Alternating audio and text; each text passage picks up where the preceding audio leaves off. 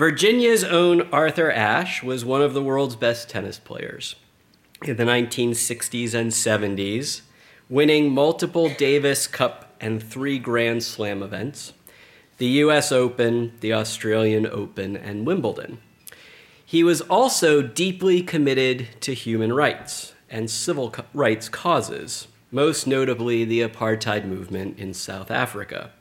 His career as an athlete and activist straddling the civil rights and black power movements, Ashe fought against racism and injustice for the political, from the political center and welcomed public and private debate. Our speaker today will explore Ashe's early life in Richmond and Lynchburg, as well as his legacy as a public intellectual.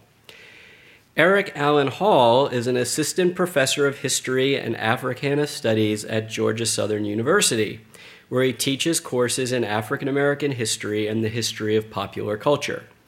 A native of suburban Chicago, he earned a BA in history from St. Joseph, Joseph's College in 2004 and an MA and PhD in American history from Purdue University in 2006 and 2011. Hall's scholarship has appeared in the Journal of African American History and the International Social Science Review. His biography of Arthur Ashe, entitled Arthur Ashe Tennis and Justice in the Civil Rights Era, the subject of today's lecture, was published in 2014 by Johns Hopkins University Press. Hall's work focuses on the intersection of popular and political culture, particularly the relationship between sports and the Black freedom movement. So please join me in giving a warm VHS welcome to Eric Hall.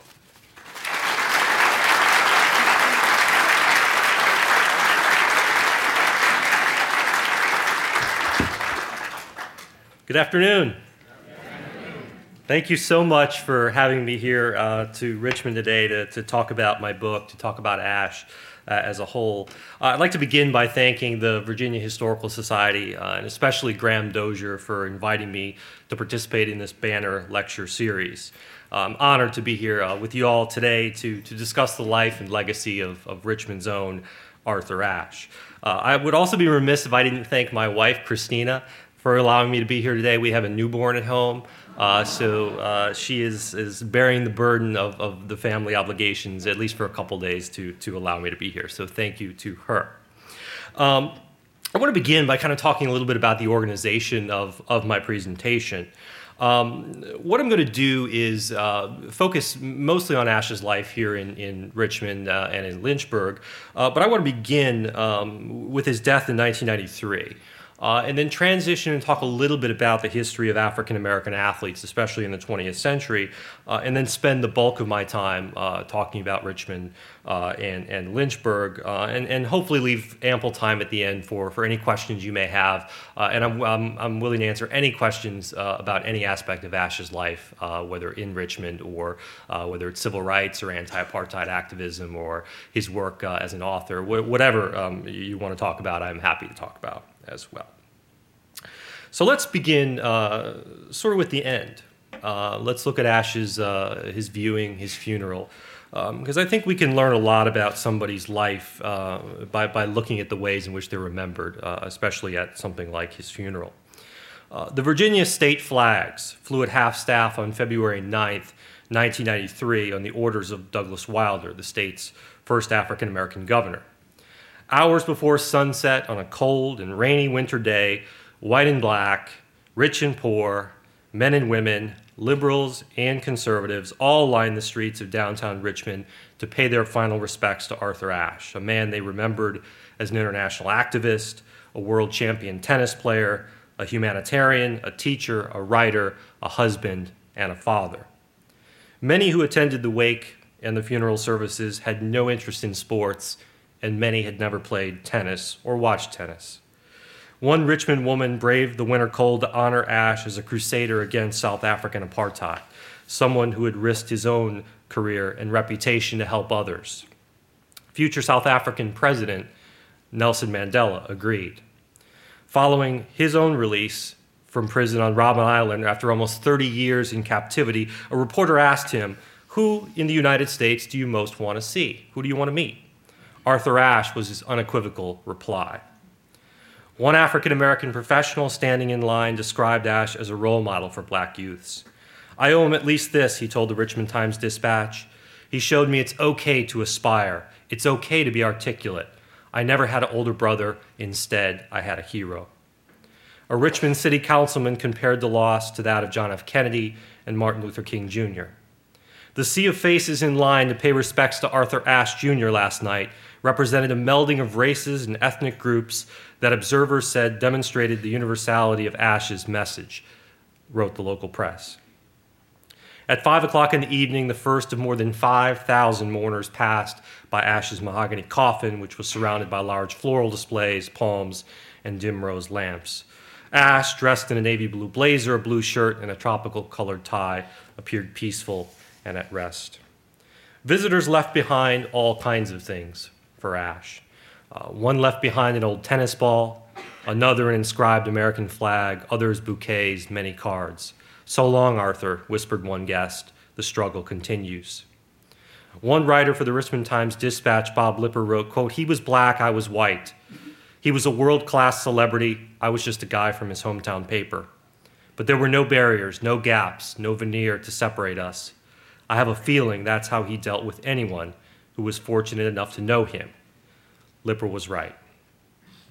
The next day, a line began to form outside of the Arthur Ashe Jr. Athletic Center in North Richmond six hours before the funeral. They waited, wrote one reporter, dotting the sidewalks like, like the bright chrysanthemums, pansies, and geraniums arranged outside the Ashe Center. They leaned against rental trucks, sat on flatbeds, stood on the crowded ropes. They carried cameras and babies, video cameras and puppies. They took annual leave from state jobs or simply shut down their businesses. Former tennis players Stan Smith and Charlie Pasarell, along with Rod Laver, joined Senators Charles Robb and Bill Bradley, the New York City Mayor David Dinkins, and the Reverend Jesse Jackson Jr., or excuse me, the Reverend Jesse Jackson. They sang songs like We, Should, we Shall Overcome, the anthem of the civil rights movement, along with songs like When the Saints Go Marching In. The eulogies at the funeral were powerful. Arthur Ashe was just plain better than most of us, said Dinkins. Most athletes, Jackson explained, limit themselves to achievements and contributions within the lines, but Arthur found greatness beyond the lines. Governor Wilder noted how Ashe used every fiber of his strength. When the service concluded, the eight pallbearers guided Ashe's casket into a hearse designated for Woodlawn Cemetery, Woodland Cemetery, where he would rest for eternity in a plot behind, beside his mother, Mattie. And I think if you look at the, the, the funeral of Arthur Ashe, you, you, really get a sense of what he meant to people, uh, not just as an athlete, um, not just as a Richmond native, but as somebody who fought for civil and human rights causes throughout his life, somebody who, who was a humanitarian uh, who stood up for uh, educational reform uh, and other areas throughout his life. Um, but Ashe was was not the only significant athlete of, of the 20th century. And I think to, to really kind of understand Ashe's legacy and his significance, it's important to kind of look back at the context of other African American athletes of the 20th century. So that's what I want to do just for a second here and kind of look at the ways in which historians have tended to classify and categorize athletes. Historians and journalists have often categorized or attempted to categorize black athletes of the 20th century in really kind of one of two ways. Uh, on the one side, you have what these historians have called the accommodationists. Uh, athletes like Jesse Owens, there on the bottom right, uh, Joe Louis on the top left, and Althea Gibson. Uh, athletes who played hard, broke records, and achieved celebrity stardom, but stayed mostly silent on the issues of race. And, and of course, this is going to change with Joe Louis into the 1940s and later in his career, uh, but, but especially in the 1930s, he, he was mostly silent on the issue of race. Uh, these prominent men and women contributed to the black cause by winning on the field and serving as positive role models for blacks and whites. So, in other words, they chose to pioneer through their performances. Someone once wrote, explained Althea Gibson in her autobiography, that the difference between me and Jackie Robinson is that he thrived on his role as a Negro battling for equality, whereas I shy away from it. That man read me correctly. On the other side stand the perceived radicals and militants, people like Bill Russell, top left, Jim Brown, top right, and of course Muhammad Ali on the bottom right. And these are athletes who use their celebrity as a platform for social and political activism. Uh, and nobody personifies this category better than Muhammad Ali, a superbly talented boxer, one of the greatest boxers of the 20th century, who changed his name, of course, from Cassius Clay to Muhammad Ali just before winning the heavyweight championship in 1964. Ali inspired working class African Americans by defying white America, by joining the Nation of Islam, by dabbling in black power politics and culture, and by refusing to fight in the Vietnam War. Now, part of what I argue in, in the book is that this kind of either or approach to classifying black athletes, either accommodationists on the one hand or uh, militants on the other, radicals on the other, uh, really doesn't take into consideration or consider how other African American sportsmen, perhaps the majority of African American sportsmen, responded to racism, the civil rights movement, the black power movement, uh, and responded in more modern, nuanced ways. And, and, what I suggest in the book is that Ashe uh, very much responded in, in very nuanced and, and uh, moderate ways to these various movements.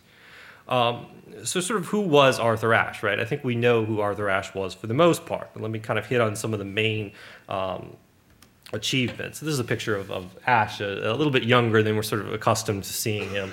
Uh, in, in, in, two pictures here. Very, very thin back then as well, uh, even in his early days.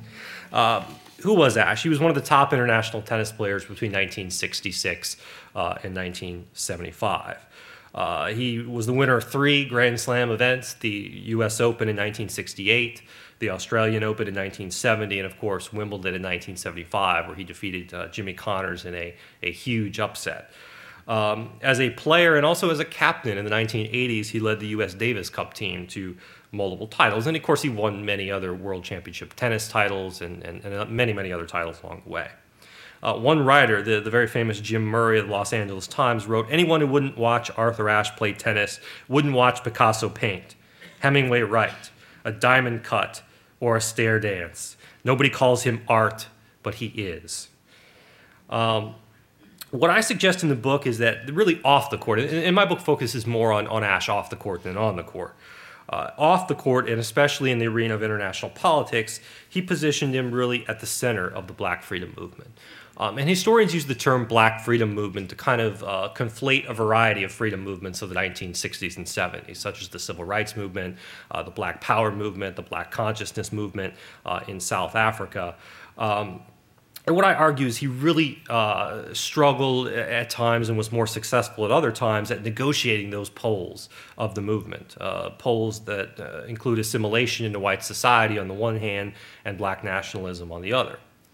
Uh, fiercely independent and protective of his public image, he treaded that thin line throughout his career between conservatives and liberals, reactionaries and radicals, civil rights and black power, the sports establishment, and the black cause. Uh, and what I found consistently in, in, in, doing my research is that he was criticized from both ends of the political spectrum with frequency.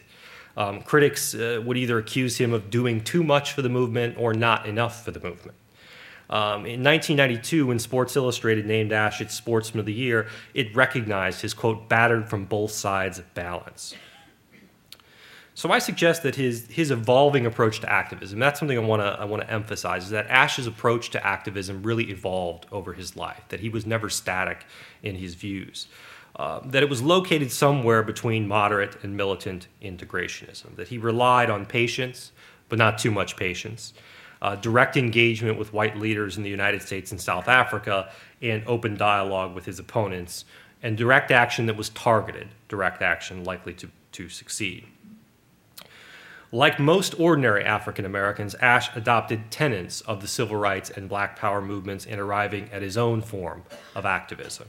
And his career really spans the civil rights and black power eras, unlike many, many athletes of the past, that he had to contend with this shift in the movement. Uh, wearing an afro, and embracing, embracing excuse me, black empowerment, Ashe practiced a strategy of gradualism and nonviolence. He grew with the black freedom movement. So what I want to do now is, is, is, sort of step back here and talk a little bit about Ashe's early experiences in Richmond and in, Lin- and in Lynchburg, talk about some of his formative uh, challenges, and, and, and, and, I want to kind of tell that in, in some ways through anecdotes, uh, stories, and experiences growing up uh, in, in, in Virginia. Um, his personal journey began right here in Richmond, uh, on Richmond's north side. Uh, he was born in 1943 in the middle of the, of the Second World War. Uh, and growing up, uh, an African American in Richmond presented a series of racial challenges, just like it did throughout uh, many, many cities, north and south, uh, in, in, the 1940s and the 1950s. Uh, there have been a number of historians who've looked at cities like Richmond, um, looked at cities in the South, um, and, and, what they've argued is that places like Richmond's North Side um, really made up districts, uh, made up communities, excuse me, um, that were connected to the wealthier white neighborhoods really only by the city limits, that they were essentially kind of separate cities.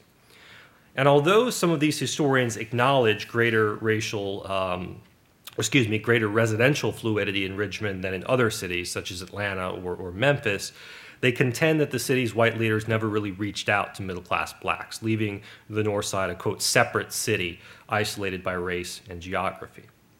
Um, so for, for a young Arthur Ashe, uh, racial discrimination was simply sort of part of everyday life. And this is how he talked about it. He said, quote, I never thought much about it. Life was that way. There were certain theaters I couldn't go to, certain soda fountains and playgrounds that weren't for me. There was no fuss about it, any more that you'd make a fuss if you couldn't get into a movie studio because you didn't know the right people, or you couldn't enter a Muslim mosque because you weren't a Muslim. People in Richmond just took segregation for granted.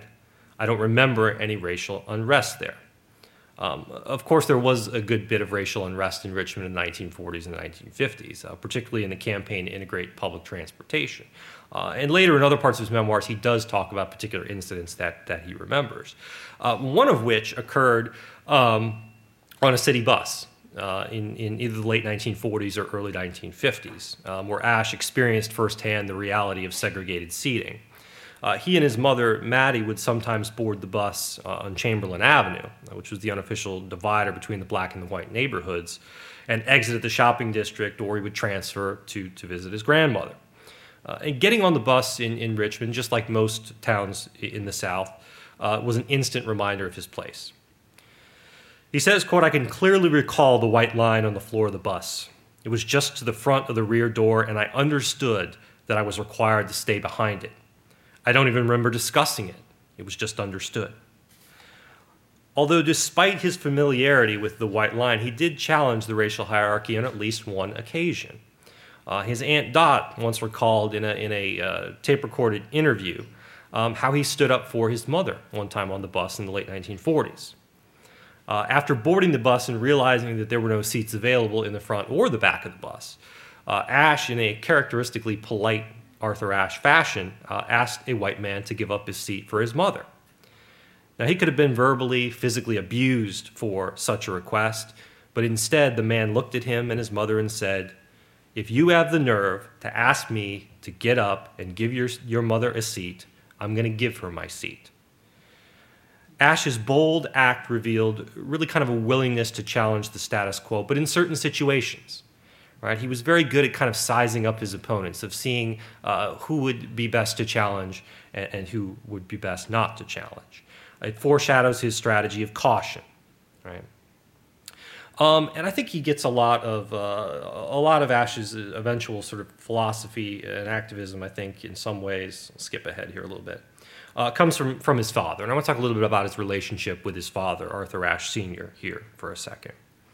Um, unlike Arthur Ashe Sr.'s two sons, uh, Arthur and Johnny, um, who spent many of their days in Brookfield Park and other places, uh, Arthur Ashe Sr. had to work throughout his adolescence.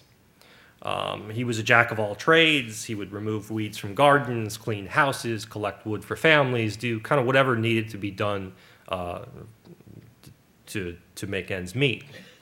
Uh, he attended public schools in Mecklenburg County through the eighth grade, often taking night classes with other day laborers so they could work during the day. At 16, he accepted a job as a maintenance man for the Richmond Railroad and eventually took the same job for the city. Uh, and he was never one to remain idle, never one to be accepting of a single job.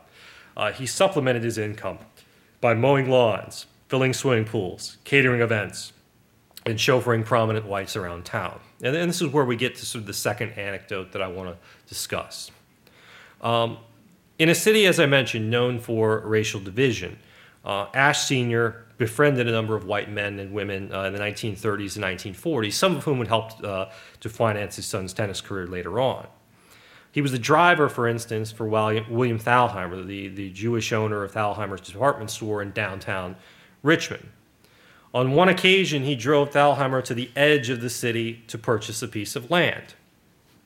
Now, the Depression had nearly bankrupted this seller, but despite the man's desperate need to sell his property, he was reluctant to sell his land to a Jew. You should have heard the man, Arthur Ashe Sr. told his son years later. He called Mr. Thalhimer all sorts of things. Mr. Thalhimer never said a word. When the man finished all the ranting and raving, they closed the deal. Now, on the drive home, Ashe Sr. sort of perplexed by this, and he asked Thalhimer, how, how, how could you tolerate all those insults without changing your disposition? And Thalhimer responded, Look, I came out here to buy that land, and the end result is I got the land. It's mine now. He can curse me out all he likes. Ashe Sr. learned an important lesson from Thalhimer that day that he would try to pass on to his sons in coming years. No matter what people would say to you, he would tell Ashe uh, and his brother Johnny, no matter how much they would try to make you feel inferior, you must always keep that end goal in mind. And later on the tennis court, Thalhimer's strategy translated nicely for Ashe, Uh, ignoring racial slurs from spectators or bad calls from white linesmen, he would focus on the most important thing winning the match. Um, and I want to talk a little bit about kind of the relationship here between Ashe uh, and his father, and, and particularly the ways in which his father protected him uh, from some of the dangers that, that youths uh, growing up in Jim Crow America may have uh, had to experience. Uh, Ashe Sr. knew that, that the South could be a dangerous place for black youths. Uh, in 1955, Emmett Till, a 14 year old African American from Chicago visiting relatives in the Mississippi Delta, was kidnapped from his uncle's home uh, killed, lynched, thrown in the uh, Tallahatchie River with a, a, cotton gin wrapped around his neck. Uh, and for Ashe, and, and, as well as many, many uh, African American youths, this comes up repeatedly uh, for historians in, in research. Um, Till's murder was really a stark reminder of what could happen if you looked at somebody the wrong way or said the wrong thing at the wrong time. Um, Ashe said, quote, My father tried to keep us out of harm's way, and the possibility of harm was real. We all know what happened to Emmett Till, whose death in 1955 cast a shadow over my youth and that of virtually all black kids in Richmond and no doubt across America. So, in part to avoid what happened to Till, Ashe Sr. kept a very close eye on his sons. Uh, as a parent, he was stern, he was unequivocal, his methods of discipline bordering on overprotective. On Ashe's first day at the Baker Street Grammar School, for instance, Ashe Sr. walked with him from Brookfield Park to the school's entrance, which was about a 10 minute trek. His father commanded that he return home exactly 10 minutes after dismissal, not a second later. Ashe Sr. was, a, was an old fashioned disciplinarian, a man who would not tolerate insubordination from his sons. Uh, his view of, of the world in terms of his child rearing left very little room for, for nuance or debate. On the very few occasions when Ashe returned home late, forgot to do a household chore, or misbehaved, his father ordered him to retrieve his quote, first quality cowhide belt for a beating. Uh, Ashe sort of mused later on, only grade A leather would do for my behind. in an interview just, just before Ashe died in 1993, uh, he, he gave an interview in which he revealed well into his 20s and 30s uh, he honestly believed that if quote if I got out of line, my father would kick my ass. Right? And he does talk about um, the he's arrested twice, once in 1985 and then once prior to his death, I believe in 92. Uh, and he talks in both instances of the decision there to be arrested or not hinged on the fa- on how mad his father was going to be with him, um, and, and, that he still kind of con- still kind of thought about it a lot. Um, Ashe Senior's commandments, and that's what he called them as commandments, um, were to remain busy and productive at all times. There's to be no hanging around, he instructed his sons. If you don't have to be somewhere, you should be home. And Ashe had plenty to do at home, uh, including making his bed, cleaning his room, feeding the dogs, chopping wood for the fireplace. Once he finished those, uh, he would devote his time to his schoolwork. And his father insisted that he uh, read, that he do his work well, that, that he become uh, really the best reader in school.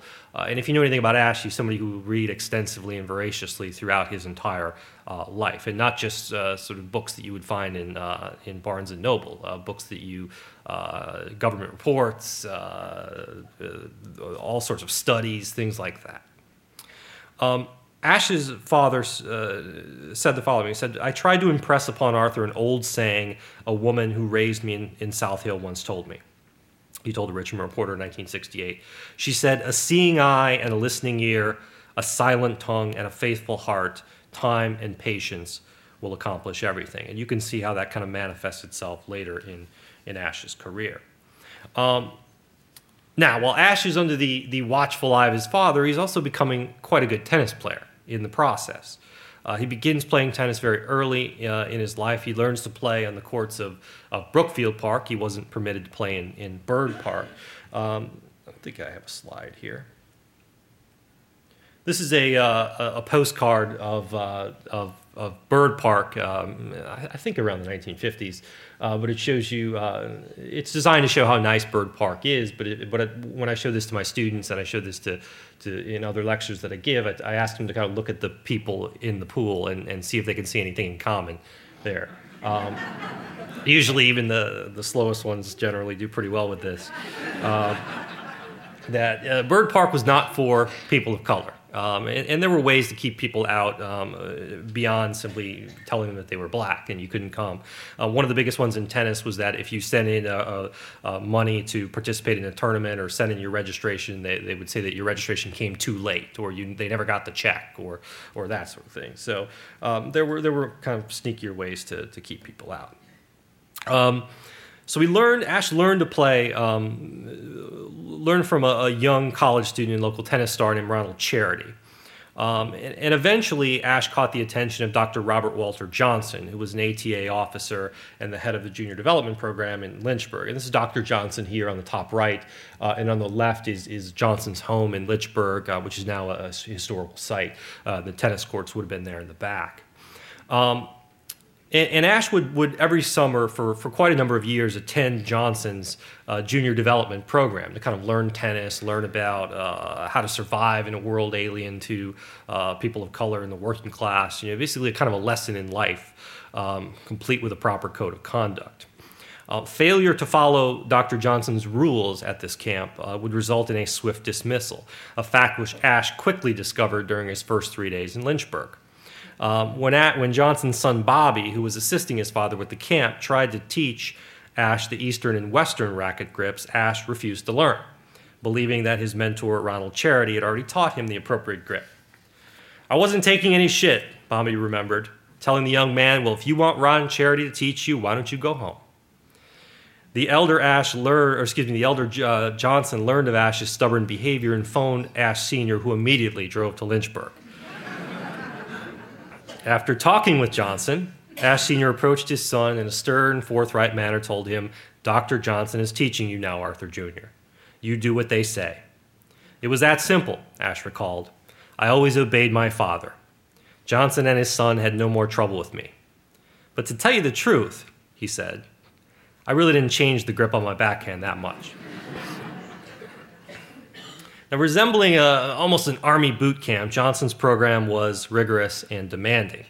Uh, players began the day by making their beds before tending to a variety of chores, including clipping the rose bushes, trimming the boxwoods, weeding the yard and the garden, and worst of all, cleaning up after the dogs.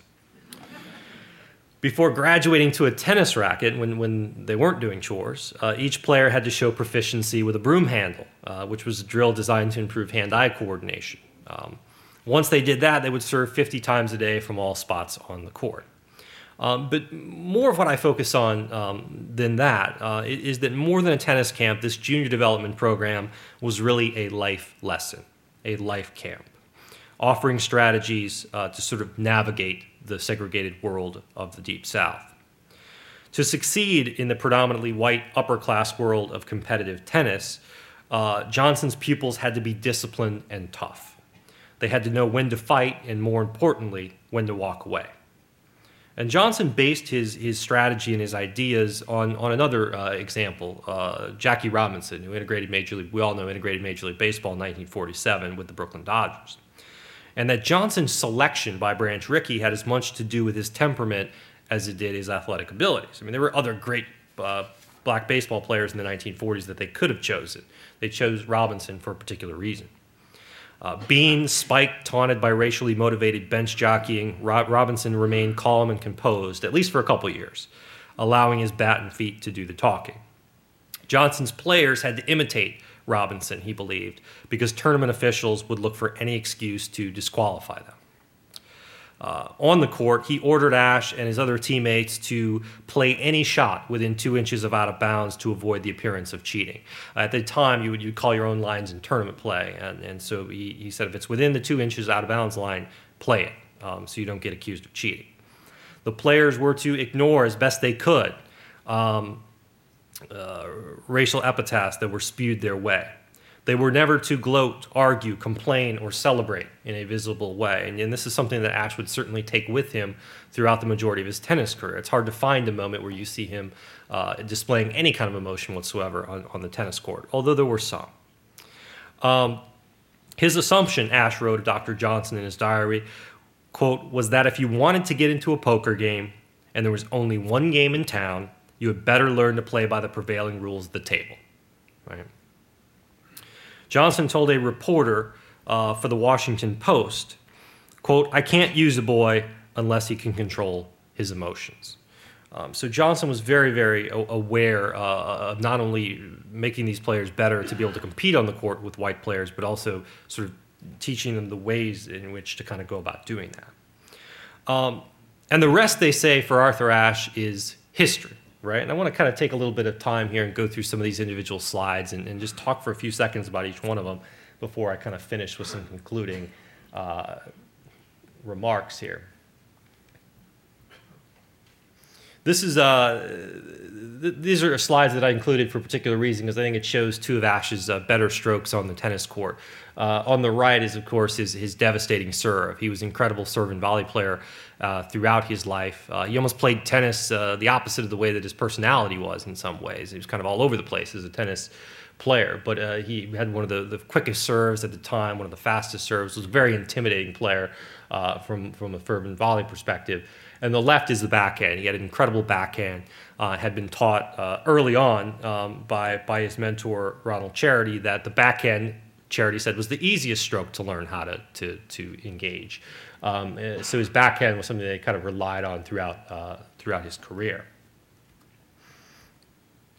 This is a, uh, a picture of uh, Ashe's tennis team at the uh, University of California, Los Angeles in 1965 when he was at UCLA. Um, and again, with the exception um, of, of uh, one one other player. Uh, it's a team made up mostly of white uh, players, as tennis would would have was very very lily white in the 19, uh, at least at the collegiate level and and um, the amateur level in the 1950s. Ashe there is bottom left, obviously. J.D. Morgan is is top right, who is his tennis coach at, at UCLA. Uh, at UCLA, Ashe led his team to um, the national championship as an individual in 1965 and, and also led his team to the team championship in 1965 uh, as well. Um, and if you wanted to play tennis in college, um, there were kind of two places you could play in the 60s that were elite programs. Uh, UCLA was one and USC was the other. Um, so he was recruited and, and played at, at, really one of the best programs uh, in, in, in, the country. Uh, although there were times at UCLA where um, the team was invited to different tournaments at country clubs, uh, and Ashe's name was conspicuously absent from the list of invitees. Um, the Balboa Country Club uh, is one example of that. This is a picture of Ashe uh, embracing his father following his U.S. Open victory in 1968. Uh, he became the first winner of the U.S. Open in 1968 and also the first amateur to win the U.S. Open in 1968. It was the first year that the Open was a uh, that the, that the U.S. Championships, U.S. Nationals, were an open tournament in 1968. These are two pictures um, where I focus the, the majority of my attention in, in the book, uh, where I look at Ashe's anti apartheid activism between uh, 1969 uh, and, and really through the, the, the end of his life. Uh, these are two pictures taken in Soweto uh, outside of uh, Johannesburg in 1973 when he makes a visit there. And you see him interacting with local youths living there um, in the slums. Uh, and this was actually a very contested visit. There were some younger um, militants who um, accused him of kind of selling out by going to South Africa, by uh, really engaging with the white government there. Um, but of course, there were others that were very happy that he was there, uh, and not just there, but willing to engage in conversations with black journalists, uh, and locals and visit um, some of the townships outside of uh, the central city. Perhaps Ashe's most uh, famous uh, moment on the tennis court, certainly what my students talk about when, when I ask them about Ashe, um, his victory over Jimmy Connors in 1975 at Wimbledon. Um, one reporter said that coming into Wimbledon, he had about as good of a chance as ice cream in a furnace to defeat uh, Jimmy Connors. Um, but Ashe, this, this sort of shows what an, what an intellectual athlete he was. He really planned uh, well for Connors. He, he almost approached it the way a, a, fastball pitcher in baseball who was on the declining end of their career uh, would try to kind of throw junk at their opponent. Um, so he played kind of a yo-yo game with Connors, uh, dinked him, dunked him, uh, and, and, really kind of outsmarted his opponent. Um, and, and, what's significant here is that throughout the 20th century, African American athletes have been often stereotyped as being unintellectual. That the way to beat a black athlete is you, you, you, you, you're smarter than them, you out-strategize them. Uh, well, this is a case where he out-strategized a, a much, much uh, better opponent in terms of raw ability. Um, so this was a, a major. Actually, the anniversary of this not that long ago. Ashe was also involved in a number of, of activities, way too many to mention uh, here today. Um, on the top left, uh, testifying um, before the United Nations, he was one of the founders of, of Artists and Athletes Against Apartheid, uh, sort of shifted his views on South Africa following the Soweto uh, uprising. And you see other people there, Harry Belafonte uh, and, and others as well.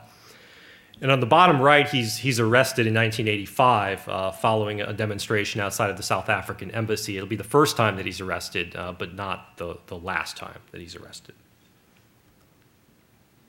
And of course, um, when I ask my students, when I ask uh, people that um, you know ask me about Ashe, I ask them, well, what do you know about Arthur Ashe? And they tend to tell me that he was a tennis player uh, who died of AIDS. That oftentimes the civil rights activism, the anti-apartheid activism, is, is sort of missing from their discussion of Ashe. But, but this is on the left, Ashe during his, his AIDS press conference, uh, in which he revealed to the world in 1992 that he was uh, not only HIV positive, but also uh, suffering from full blown AIDS. And of course, he would die. Uh, about a year later, in February of 1993, he was named Sports Illustrated Sportsman of the Year. Um, before I conclude, I'd like to kind of finish with, with two little things here. Um, the, the first is um, I want to just emphasize a few things that, that I found interesting in, in my research and things that kind of stuck with me and continued with me as I, as I move forward.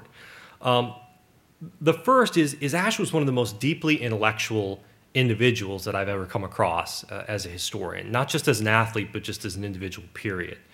Um, he was a voracious reader. He read all kinds of things. He read newspapers. He read academic books. He, wrote gov- he read government reports. Uh, he read monographs. He read stuff that, that I couldn't pay students to read nowadays. Um, he had this great intellectual curiosity. He loved to debate. He loved to, to engage in, in these kind of intellectual um, tug of, back and forth with people. Uh, and I think perhaps most importantly, he really understood the issues. Um, he could engage in debates with quote unquote ordinary people. He could engage in debates with professors at universities, from anthropologists at universities. Uh, it was tough to tell when he was up there speaking that this was a former athlete. Um, he could have been easily a professor. And in fact, he did teach a couple college classes at one point. Um, the other thing I want to I want to mention something that kind of kept sticking with me is that really he he lived in a very challenging kind of time, a time where you really couldn't afford not to make a statement or not afford to take a stance on a particular issue. Um, he he came of age sort of uh, his coming out party as an activist emerged in 1968, the same year as as Bobby Kennedy's assassination, as Martin Luther King's assassination, as the riots at the Democratic Convention in Chicago. Uh, and his career really extended into, into the Black Power era, where, where the mainstream media would show these, these images of, of Black Panthers uh, in Oakland or uh, Stokely Carmichael uh, giving speeches uh, throughout the United States. Uh, and his, his views really kind of evolved as, as sort of the movement evolved. So I want to end with a question that I've been asked quite frequently um, when I've done appearances, um, lectures, and, and, podcasts and radios and, and things like that. Um, and the question that I'm always asked is sort of what would Ashe think about all of the recent um, acts of um, disobedience on, on, the, on the courts and on the fields uh, of American sport? What do we think about all these athletes taking a stand on some of the, the recent events in Ferguson and Baltimore and Cleveland and, and, and, and other places? You know, how, what would he sort of make of that? Um, and what I always respond with is this is a very difficult question to answer. Um, a, because I, I, I, am not Arthur Ashe. Uh, I, um, I know more or less kind of what he was thinking at certain times throughout his career. Um, but he died in 1993, and his, his views would likely have very much evolved since 1993.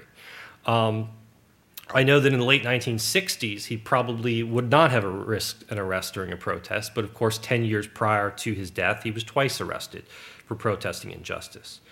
Um, I think the one thing that I can fairly definitively say is he, he would have appreciated athletes, or anybody for that matter, for taking a stand, uh, regardless of what that stand would be. Um, in general, he preferred uh, individuals, athletes, who would take a, any sort of a stand over no stand at all. And the example that I give is in the 1970s when Gary Player, the South African golfer, was being asked repeatedly about apartheid, he would often not want to discuss that at all. Um, he would often punt on the question, and Ashe would, would, would say in the press, look, if he's in favor of apartheid, I'd rather know that. I'd rather know that than have him simply not answer the question at all.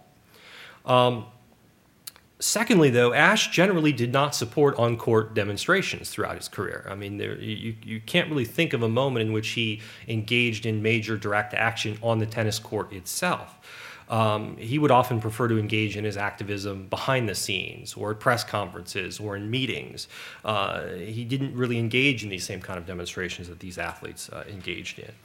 Uh, but I think the most important thing, the thing that I, that I can kind of keep coming back to over time, um, is that Ashe would have, uh, I believe, really uh, encouraged athletes today, whether it's LeBron, LeBron, James, Derrick Rose, the St. Louis Rams, whoever it may be, um, to really study the issues at the heart of whatever their protests are.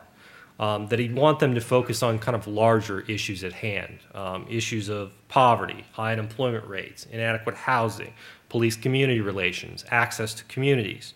Um, and, and, that they should be well versed in those topics before they sort of make a, a, stand, or if they do, they should be able to answer questions uh, with some substance on on sort of different um, issues. So, with that said, I, I thank you very much for for listening to me, and I'm happy to entertain any questions you may have about any aspect of Ashe's life.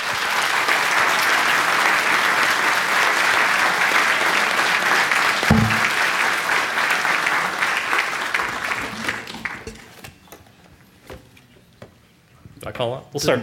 Oh, You're right. Oh, there's a mic. Okay. okay. Did Ashe once coach at West Point? Where am I? Did I? Uh, yeah, he did. Uh, he was he was a tennis coach at West Point when he was stationed there. Um, uh, right after he graduated from UCLA, um, he was stationed at, UC, at, at, at, West Point as a data processor.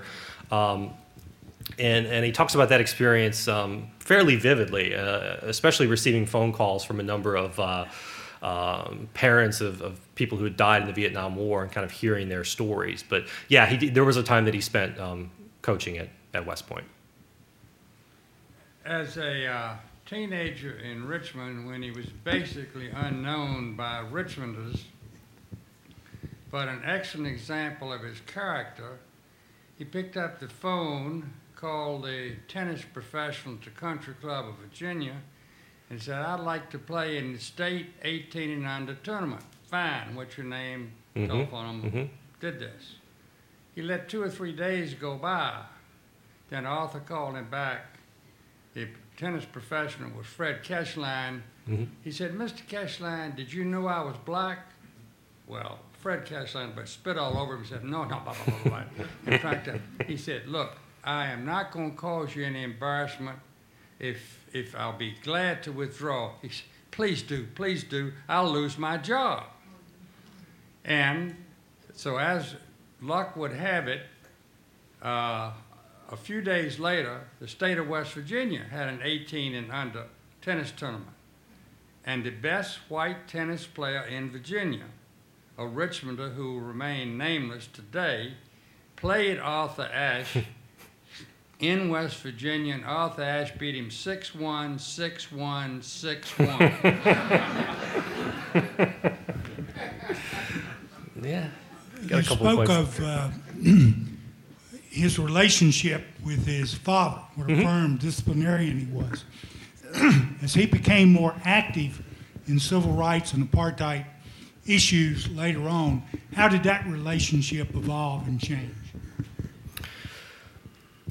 I think um, part of the relationship with his father when, when he was younger was that his father knew that, that he was young and he wasn't in any kind of a position of power. He didn't have any kind of platform uh, at the time to be able to kind of really um, stand up for, for uh, based on a number of these issues.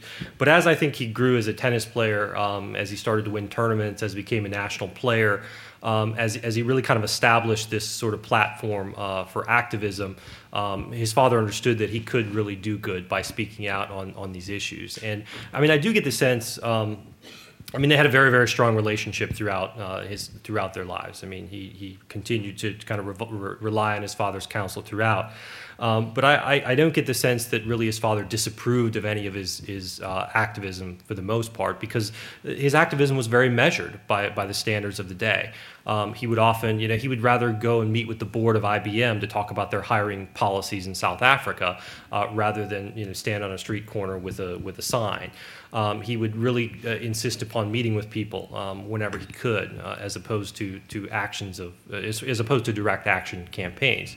Um, uh, I know that his father would sort of be angry with him. Uh, there was an instance in um, where he walked off the court in a match against uh, Ilie Nastase, um, and many people would probably want to walk off the court during a match with Ilie Nastase, but uh, where his father didn't really agree with that uh, um, uh, method. But um, you, you, certainly get the sense throughout the, the remainder of their life that that, that uh, his father was very proud of him and, and, and um, sort of understood that he, that he had to do what he did.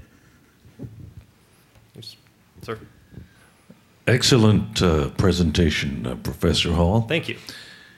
I was and am honored to have been a friend and classmate of Arthur Ashe's at the University of California, Los Angeles. He ranks with two others at the apogee of distinguished athletes who contributed to humanity. The other two are Jackie Robinson and Johnny Wooden. Mm. And I'm glad that you mentioned his father and that you finally got to his army service because Arthur Ashe, one of the titles that he most deserves is Patriot. Mm-hmm. He served on active duty when he didn't have to. Mm-hmm. And I asked him, why? My father always told me it was my duty. Mm-hmm. mm-hmm. Yeah. And, and he, he had a deep family history of, of relatives who had served uh, in, in the Army. Um, he, had, he had relatives who had served during World War II. His brother, of course, served uh, uh, during the Vietnam War. Uh, and he, he, talked about, he talks about this repeatedly in memoirs and interviews that uh, he loved playing for the Davis Cup team because uh, the Davis Cup team, whatever you score a point, it's point USA, not point Ashe. and, and he really, um, and, and I think in some ways that's why he liked John McEnroe a little bit more than he liked Jimmy Connors uh, was because McEnroe really um, saw was similar to him in that he he was a, he, he played for the Davis Cup team because he wanted to play for his country and not for the amount of money that he could make in this event or that event or or, or whatever. But yeah, his service is something that that is often not talked about uh, so much in in pieces that are done on Ashe. They tend to talk about his tennis career, his Wimbledon victory, the fact that he died of AIDS, um, and some of the other stuff is unfortunately obscured. I am Dr. Johnson's granddaughter, oh. um, who's originally from D.C., but I wanted to say that um, I thank you for sharing um, his that part of the story. Um, there are many stories uh, beyond that oh, um, yeah. to to pursue. And I also am a benefactor. My siblings and I played at that very camp every summer until my grandfather got sick and died. And he, in fact, sent home one of my brothers because he was uh, kind of had that Mac and McEnroe enthusiasm. so thank you, and um, you know, um, great story. I, I feel that the story is not told, the depth of the story is really not explored as, as much as it could have been, but appreciate your thoughts. Sure. No, thank you. And um, and actually, I should I should mention two books. Um, now that I think of it, um, when, you, when, you, talk about John Wooden, there was a, a, the Seth Davis book on John Wooden was, just came out, but there, there's a book also done by an academic named uh, John Matthew Smith um, called Sons of Westwood that really looks at Wooden in a historical context. It's, it's a pretty good read. Um, and and there is a biography of, of Dr. Johnson by Doug Smith, the writer for for USA um, Today. How how well it's done, I don't know. Um, but uh, he, Johnson is somebody I think a lot more historical uh, work needs to be done uh, on him because he, he, he was a, uh, a, mentor not only of Arthur Ashe but of Althea Gibson also, uh, which people don't really um, seem to talk about as much. And many, many others, right, right. Sir? Um, many African American athletes speak about the influence of their mother mm-hmm. on them. Uh, you haven't mentioned uh, any one word about the influence of this mother. Sure. Um, part of that is because she she passed away when he was very young, when he was five years old. Um, his uh, his his and actually there were there were some people that uh, sports writer John McPhee particularly looked at kind of his father, looked at looked at his mother, and said that look he had a lot more in common with his mother in terms of personality than he did with his with his father.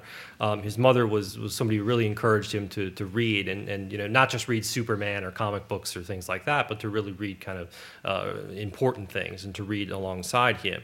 Um, for the most part, Ashe didn't really have the kind of strong female mentors that you, you, you tend to see in a lot of the, in a lot of these athletes. Um, uh, because his mother passed away uh, so soon, his father kind of raised him. Eventually, his father would remarry. Um, but growing up, he would always cite uh, as his mentors. He would cite his father. He would cite uh, Ronald Charity, uh, Dr. Johnson. Uh, he would cite Pancho Gonzalez uh, when he started playing for the Davis Cup team. Uh, J.D. Morgan, um, but his his mother um, unfortunately died um, too early, way too soon. Go back there. Arthur Ashe wrote a, a memoir called Days of Grace, mm-hmm. and he was assisted in that writing of that memoir by a man named Arnold Rampersad. Mm-hmm who was um, one of my English professors at the mm-hmm. University of mm-hmm. Virginia when I was a, a, graduate student in the 1970s. He's a brilliant man, went on to teach at, at Princeton and Stanford, I believe. Wrote a biography of Jackie Robinson, mm-hmm. a biography of Langston Hughes. I'm wondering uh, how did uh, Arnold Rampersad get to know Arthur Ashe, or how, did, how was that connection made so that uh, he assisted him in the writing of the memoir? And did you interview Arnold Rampersad for your book? Um, I, I, was not able to interview him. There was actually a, a time where he was going to be um, on camp, someplace, somewhere I was going to be. I think it was Purdue or somewhere like that. And it turned out I, I uh, couldn't make it for, for whatever reason, or he couldn't. There, there was some. We kind of missed each other. Um, otherwise, that would have happened. Um, I'm not exactly sure the specific story on kind of how they met.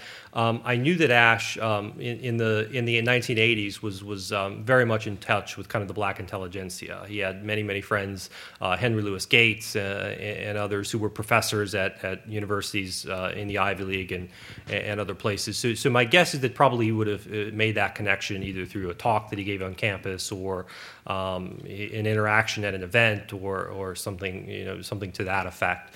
Um, because he he he knew he considered professors and, and people, uh, African American studies scholars among his very close group of friends. Um, so I'm guessing that that's where the, the, the, the meeting took place, uh, where the introduction took place, but I can't, I'm not sure exactly. Hi, um, great presentation. Thank, Thank you. you. Um, how did the um, attitude of the city of Richmond towards its native son, Arthur Ashe, change through the 50s and 60s and 70s as 80s as he became more um, accepted and, and popular and as segregation and Jim Crow ended. Yeah, this is um, this is something that actually talks about uh, quite a bit in the memoirs. As as um, you know, growing up in Richmond, um, you know, having to deal with the segregation and, and uh, some of the problems associated with being a person of color in the city, um, he talks about very vividly leaving Richmond um, for St. Louis in, in 1961, um, kind of not looking back in the rearview mirror um, kind of wanting to leave behind um, the negative aspects of Richmond that, that he remembered and, and, find this kind of better better place. But I think his his kind of reconciliation with Richmond uh, happens um, really sort of in the 1960s. There's an Arthur Ashe Day in 1966 in Richmond where the town kind of comes out um, to to support him. Um, and I think very very gradually, kind of over time um, you know, he kind of comes to appreciate some of the good aspects of, of uh, the communities in Richmond, kind of comes to see some of the benefactors that it, that had helped him uh, along the way, and, and really kind of understands that Richmond, like many, many southern towns, is just a very um, tough, complicated place uh, for, for a person of color. And I think he um, saw some of the advancements, that some of the uh, some of the strides that were made in town. Um, and, and I think by the time of his death, he had fully kind of reconciled um, with the city. Over here, question. Just wondering, uh, were there other sports that Arthur tried before he settled on tennis? Yes. Uh, he was a big baseball fan, um, and he was actually quite a good baseball player. Um, and he tried to play baseball for his high school baseball team. He was a very fast uh, runner and uh, very, very good player. And um, at one point, the the principal of uh, of his high school kind of took him outside. Um, you know, had sent a note to the teacher, hey Arthur, come on down to the, meet with the principal. Uh, and the principal told him in, in, no uncertain terms that you are not to play any sports other than tennis uh, for this high school moving forward. Because if you you know hurt yourself sliding into second base or you spike yourself, you know you're no, you're going to be no good for us on the tennis court. And uh, we have enough black baseball players at this point. We do not have any. Um, black tennis players uh, that, that are at the elite level. So let's um, so his his his sort of nice little prodding was that he, he should stick to tennis. Sir. Yes, good afternoon. My name is Gary Flowers, and I agree with Dr. Johnson's granddaughter that we appreciate your presentation today, but it could have been a lot more in depth. Mm-hmm. Uh, in particular, I was fortunate to have my father put a tennis racket in my hand. It wasn't that good, but it was Arthur Ashe's National Junior Tennis League mm-hmm. um, that he began in Battery Park. It took a lot of kids off of the street mm-hmm. and, and exposed them to a sport outside of the traditional baseball, mm-hmm. football, and basketball. So I think that should have been explored today, mm-hmm. uh, and there's a far greater story that we have to tell. Mm-hmm. Yeah, there there are um, there's all kinds of stories of, of when he was an active tennis player and then when he when he retired of, of going into communities um, and working particularly with with children uh, uh, with people of color and, and sort of teaching the game of tennis to um, to to children that really weren't experienced uh, with it, that, that kind of learned, you know, grew up playing basketball or, or football or, or whatever. But there really was this kind of effort, not just uh, in the Richmond area, but everywhere, um, to kind of teach African Americans um, to, to play tennis, to kind of draw more interest in a sport that was, uh, quite frankly, um, at the time, an embarrassment in terms of its racial um, makeup. Um, excellent presentation. And I wanted to ask you who were Arthur Ashe's best friends in the tennis world and maybe in other sports? And did you interview people like Donald Dell and Stan Smith about having come through the ranks of the tennis world with Arthur Ashe? Yeah, he had um, a number of friends that kind of keep coming up over and over again. Um, uh, Donald Dell is, is the big one, obviously, who was his uh, Davis Cup captain uh, when he started with the Davis Cup team uh, and eventually turned into kind of his manager and his really close personal confidant. Um, he was somebody who traveled with with Ashe to South Africa when he made his trips. Uh, was was very much an advisor for him. Was somebody that he he, he trusted really more than anybody else. Um, and he took some flack for that throughout his career because Donald Dell was a white man, and and um, some argue that why are you hiring a white manager to kind of run your career? And um, and he would sort of you know point to, to Dell's credentials and his involvement in politics and in causes and and things like that.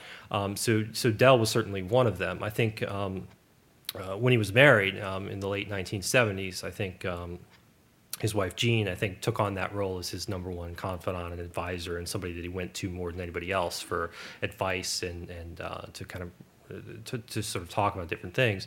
Um, but but beyond that, Stan Smith was obviously a, a great friend of his. They were very active together. They did goodwills, goodwill tours together. They would travel. They traveled throughout uh, Vietnam together. They traveled in Africa together.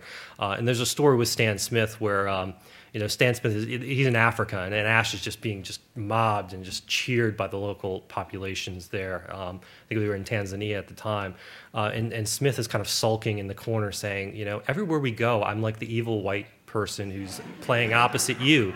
Um, and, and, and Ashe turns to him and said, "Look, Stan, when we go to the deep south, you can you can be the great white hope." Okay. Um, so um, I mean, there were there were he, he had a very good core group of people, even some South Africa. Cliff Drysdale was was a, a close friend um, throughout his time, even during the when it was very sticky with the anti-apartheid movement and, and things like that. Bill Bradley is somebody who he'd have a beer with every once in a while in New York when he was there. Um, so he, he really got along fairly well with people and and um, um, really kind of had very diverse groups of, of friends. Thank you all. Thank you very much. Thank you.